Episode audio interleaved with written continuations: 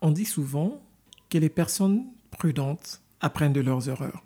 Les personnes intelligentes apprennent des erreurs des autres, mais il est dit que les personnes sages prennent des cours sur les leçons que donne la vie des personnes qui ont eu un impact. En quête de faire de vous et moi des personnes sages qui atteignent leur performance ultime, je suis heureux de vous présenter sur ce podcast la série Leçons d'une vie. Bienvenue.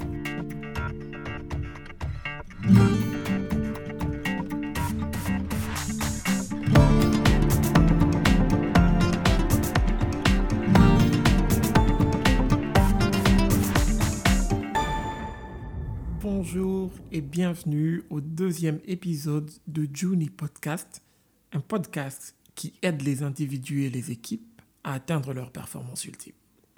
Je reprends au nom de Zef Mouteba, votre ami et serviteur. Avant de me lancer dans l'épisode d'aujourd'hui, j'aimerais prendre un instant pour vous dire du fond du cœur merci. Merci pour avoir été nombreux à suivre notre premier podcast qui a été publié le 1er juillet 2022. Vous avez été nombreux à nous suivre du Congo-Brazzaville, des États-Unis, du Bénin, de l'Afrique du Sud, du Rwanda, de la France, du Kenya, de la Tanzanie et de la République démocratique du Congo et l'Okoyamakasi. Encore une fois, merci beaucoup. Si vous n'avez pas encore suivi le premier épisode qui explique la raison de l'existence du Juni Podcast, je vous prie de prendre 20 minutes ou moins, selon la vitesse de votre streaming, pour suivre le premier épisode où nous expliquons en long et en large c'est que ce podcast et ce que vous devez attendre de lui. Je l'ai dit tantôt dans l'introduction, les personnes prudentes apprennent de leurs erreurs. Les personnes intelligentes apprennent des erreurs des autres. Et la semaine passée, j'ai entendu une perspective différente de Marc-Alain Mouteba et Adam Shebindou au travers du Unbounded Growth podcast qui ont dit que le personne sage prenne des cours sur les leçons qu'enseigne la vie des personnes qui ont eu un impact. C'est pour moi un honneur, au travers de ces podcasts intitulés Leçons d'une vie, de vous présenter une partie de la sagesse que j'ai apprise et que je continue d'en prendre en étudiant la vie de mon plus grand modèle, à savoir mon feu père, maître Franck-Auguste Moteba, qui nous a quittés le 19 mai 2022. Il est pour moi un modèle d'intégrité, de travail, de droiture et d'amour inconditionnel. Permettez-moi de vous donner une brève historique de ce qu'a été la vie de mon père, maître Franck Auguste Moteba. Il est né en République démocratique du Congo en 1952 et a commencé à travailler juste après ses études secondaires. Et au sein de l'entreprise dans laquelle il travaillait, il a commencé en tant que laborantin pendant qu'il faisait des cours de comptabilité le soir.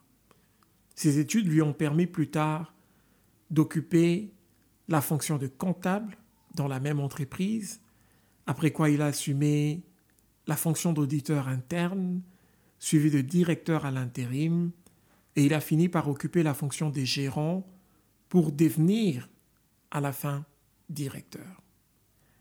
Vous vous poserez sûrement la question de savoir mais comment quelqu'un qui a fait des études de comptabilité a fini par être appelé maître?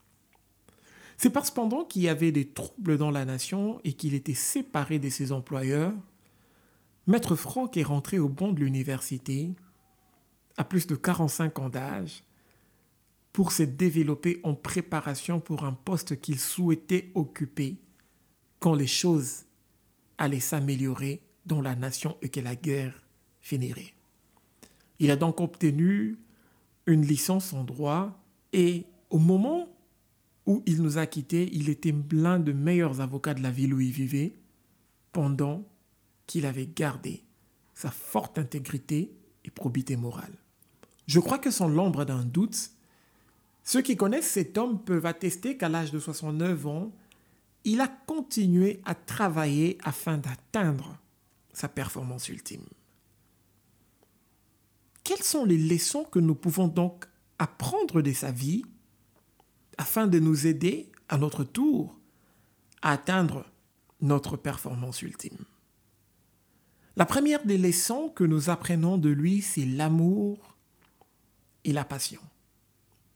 Je n'aurais jamais été capable de l'énoncer si je ne l'avais pas lu dans le livre d'or ou quelqu'un qu'il avait rencontré pas pendant un long moment, qu'il avait brièvement connu, avait gardé un souvenir fort de lui.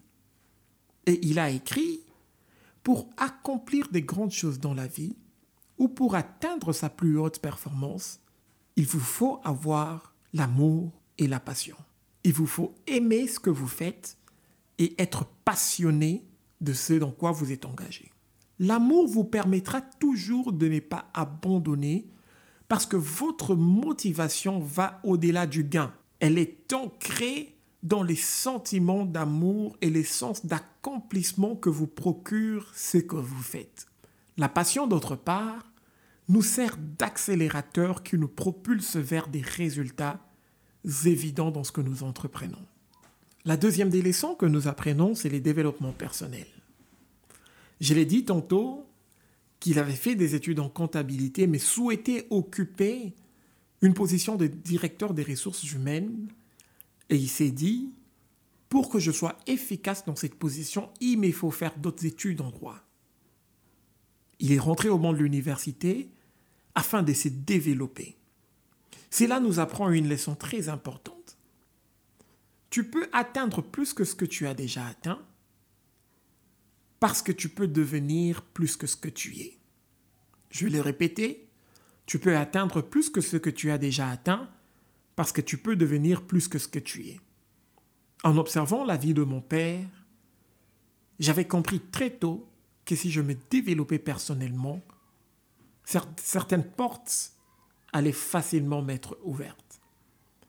Je me rappelle une fois avoir entendu quelqu'un dire qu'en tant qu'enfant ou fils ou fille, nous devons faire des plus grandes choses que nos parents, ou encore que la grandeur d'un leader ou les succès ou la réussite d'un leader est mesurée à ce que font ses successeurs.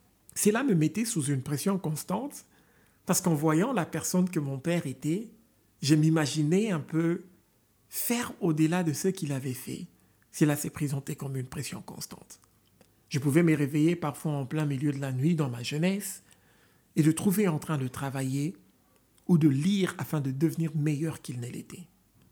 C'est pour ça que j'ai compris que nous devons embrasser les développements personnels. La troisième des choses que la vie de mon père nous apprend, c'est la discipline. J'aime beaucoup une citation dont je ne connais vraiment pas l'auteur, mais je l'ai entendu chez le pasteur Lord Lombo, qui a dit Si des choses comme la discipline personnelle sont importantes, cela veut dire que notre plus grand ennemi n'est pas externe, mais interne. Vous êtes votre plus grand ennemi ou vous pouvez être votre plus grand ami. Nous ne nous battons pas pour devenir meilleurs que quelqu'un d'autre, mais nous nous battons pour devenir une meilleure version de celle que nous étions hier. Et tu es discipliné dans ton développement ou dans les choses que tu fais. J'ai connu Maître Franck comme étant un individu consistant en termes de travail, des dévotions, des droitures et des marches. Comme il était un chrétien, sa dévotion à Dieu était une chose vraiment ancrée et démontrée dans son quotidien.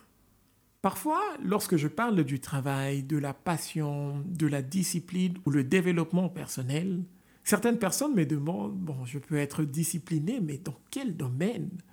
Ou je peux me développer, mais dans quel domaine Parce que je ne connais même pas ma vocation. Dans ce podcast, je vais me reposer sur cinq étapes qui peuvent vous aider à découvrir votre vocation. La première des choses, c'est réfléchissez sur votre vie. Je dirai encore une fois, réfléchissez sur votre vie. Ouvrez votre esprit à toutes les possibilités, parce que vous ne voyez probablement pas ce qui est enfoui en vous comme potentiel. Votre vocation peut avoir plusieurs formes et peut s'étendre dans de nombreux domaines de la vie. Et quand vous cherchez votre vocation, le premier endroit ou l'un des endroits où vous devrez regarder, c'est dans votre passé. Regardez ce que vous avez accompli. Pensez au moment où vous avez excellé dans un quelconque domaine. Posez-vous des questions telles que quelle est la chose dont je suis le plus fier parmi mes réalisations? Qu'est-ce qui a déjà eu à me rendre si fier au point où je ne me souciais pas de ce que les gens pensaient de moi Et rassurez-vous que cela doit être le positif parce que nous vivons dans une saison où les gens sont fiers d'eux, mais pour des choses qui ne sont pas correctes. Ce genre de questions vous donneront des indices sur ce que vous avez comme vocation.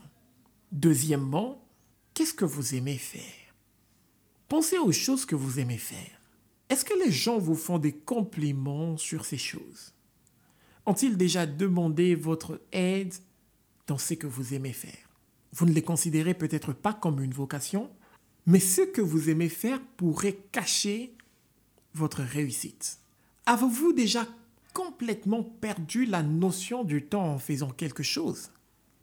Je voyais souvent Maître Franck perdre la notion du temps quand il faisait quelque chose qui contribuait à aider les gens ou qui cadrait avec le droit et la comptabilité. Comment est-ce que vous découvrez ce que vous aimez faire? Écoutez-vous parler. Vous êtes-vous déjà retrouvé à parler avec votre famille ou votre meilleur ami sur un sujet que vous tenez à cœur, cela pourrait être un indice de ce que vous aimez faire. Je vous demandais de faire un petit exercice. Notez tout ce que vous aimez. Cela vous aidera à voir ce que vous aimez vraiment faire et vous donnera l'occasion de réfléchir aux raisons pour lesquelles vous aimez ces choses. Et cela vous pointera évidemment vers votre vocation. Nous avons dit premièrement, réfléchissez sur votre vie, Deuxièmement, qu'est-ce que vous aimez faire? Mais il y a une troisième chose. Évaluez ce en quoi vous êtes bon. Sachez qu'il y a une grande différence entre ce que vous aimez et ce en quoi vous êtes bon. Vous pensez peut-être que votre vocation ne peut pas se cacher dans les choses que vous n'aimez pas. Mais si nous devons prendre l'exemple de Michael Phelps, ce nageur américain qui n'aimait pas la natation, mais le fait qu'il était bon dans ce domaine a fini par révéler sa vocation. Il est important de savoir que votre vocation peut aussi se cacher dans des choses que vous n'aimez pas ou des choses auxquelles vous ne pensez même pas. Considérez donc attentivement ce en quoi vous êtes bon.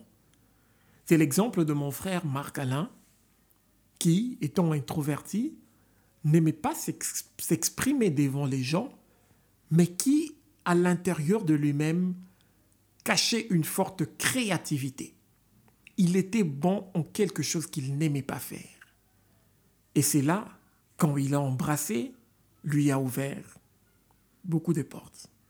Alors pensez aux choses qui vous viennent plutôt naturellement, des choses avec lesquelles vous ne luttez pas. Vous arrive-t-il de dire à quelqu'un, c'est facile pour moi de faire telle ou telle autre chose ou des domaines dans lesquels vous dites à quelqu'un, laissez-moi vous aider. Vous trouvez-vous en train de corriger les gens dans un certain domaine pour qu'ils fassent mieux les choses? Ces comportements indiquent généralement quelque chose dans lequel vous êtes bon et vous n'en êtes peut-être pas au courant. La quatrième chose qui vous aide dans la découverte de la vocation, c'est regarder votre expérience. Certaines des choses par lesquelles vous passez servent à vous préparer à exercer votre vocation. C'est le cas de Johnny Erickson Tada, qui était doué en natation, mais qui, une fois en faisant un plongeon dans la piscine, s'est retrouvé paralysé.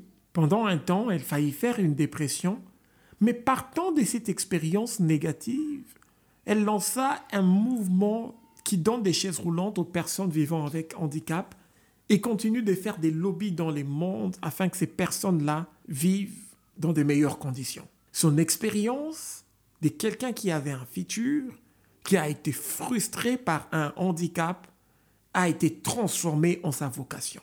En regardant dans votre expérience, quelles sont les choses qui pourraient répondre à un besoin de l'humanité? C'est peut-être une expérience positive ou une expérience négative qui vous indiquerait ou vous pointerait vers votre vocation. Cinquièmement, je vais finir par là, ce n'est pas l'idéal, mais la découverte de votre vocation peut se cacher dans la question qu'est-ce qui brise votre cœur? Qu'est-ce qui brise votre cœur? Maître Franck Auguste Moteba avait les cœurs brisés à chaque fois qu'il voyait l'injustice et l'ignorance. Il s'est donc investi afin de diminuer le taux d'injustice et d'ignorance dans les gens en les défendant ou en leur offrant une opportunité d'éducation. Ta plus grande frustration pourrait donc être ta vocation. Dans son livre La naissance d'un leader centré sur Christ, l'auteur Fabrice Katembo dit que les choses qui brisent notre cœur peuvent révéler trois choses particulièrement. Premièrement, les choses qui brisent votre cœur révèlent la cause pour laquelle vous désirez être appelé ou la cause pour laquelle vous êtes appelé, votre vocation. Deuxièmement, les choses qui brisent votre cœur révèlent votre vision de la vie. Si vous êtes par exemple brisé par l'injustice, ça révèle que dans votre vision de choses, le monde doit être un endroit où il y a moins d'injustice. Mais troisièmement, il dit, que les choses qui brisent votre cœur révèlent le processus par lequel vous devez passer afin d'apprendre ce dont vous aurez besoin pour réussir et mieux adresser cette cause. Une chose peut vous briser les cœurs, mais ne vous arrêtez pas là. Développez-vous, devenez une meilleure version afin que vous soyez plus efficace quand il faudra adresser cette cause. En récapitulatif, cinq éléments qui vous aident à découvrir votre vocation. Premièrement, réfléchissez sur votre vie. Deuxièmement, définissez ce que vous aimez. Troisièmement, découvrez ce en quoi vous êtes bon. Quatrièmement, examinez votre expérience. Et cinquièmement, analysez ceux qui vous brisent les cœurs. Prenez cinq minutes par jour pour constituer une liste dans ces cinq éléments. Merci à vous de nous avoir suivis. Sentez-vous à l'aise de nous écrire à l'adresse Juni, J U U N I, gmail.com. Si vous avez besoin des notes de ces podcasts, vous pouvez également nous les demander en nous envoyant un email. Nous vous rappelons que cet épisode est disponible sur Apple Podcast, Google Podcast, Pocket Cast, Overcast, Deezer, Radio Public, Anchor, Spotify et Stitcher. Nous vous encourageons à aimer, commenter, vous abonner et à partager avec vos contacts car votre soutien nous est d'une valeur inestimable. À la prochaine pour un autre épisode sur les leçons d'une vie. Et sachez Kajuni, nous existons pour vous aider à atteindre votre performance ultime. Au revoir.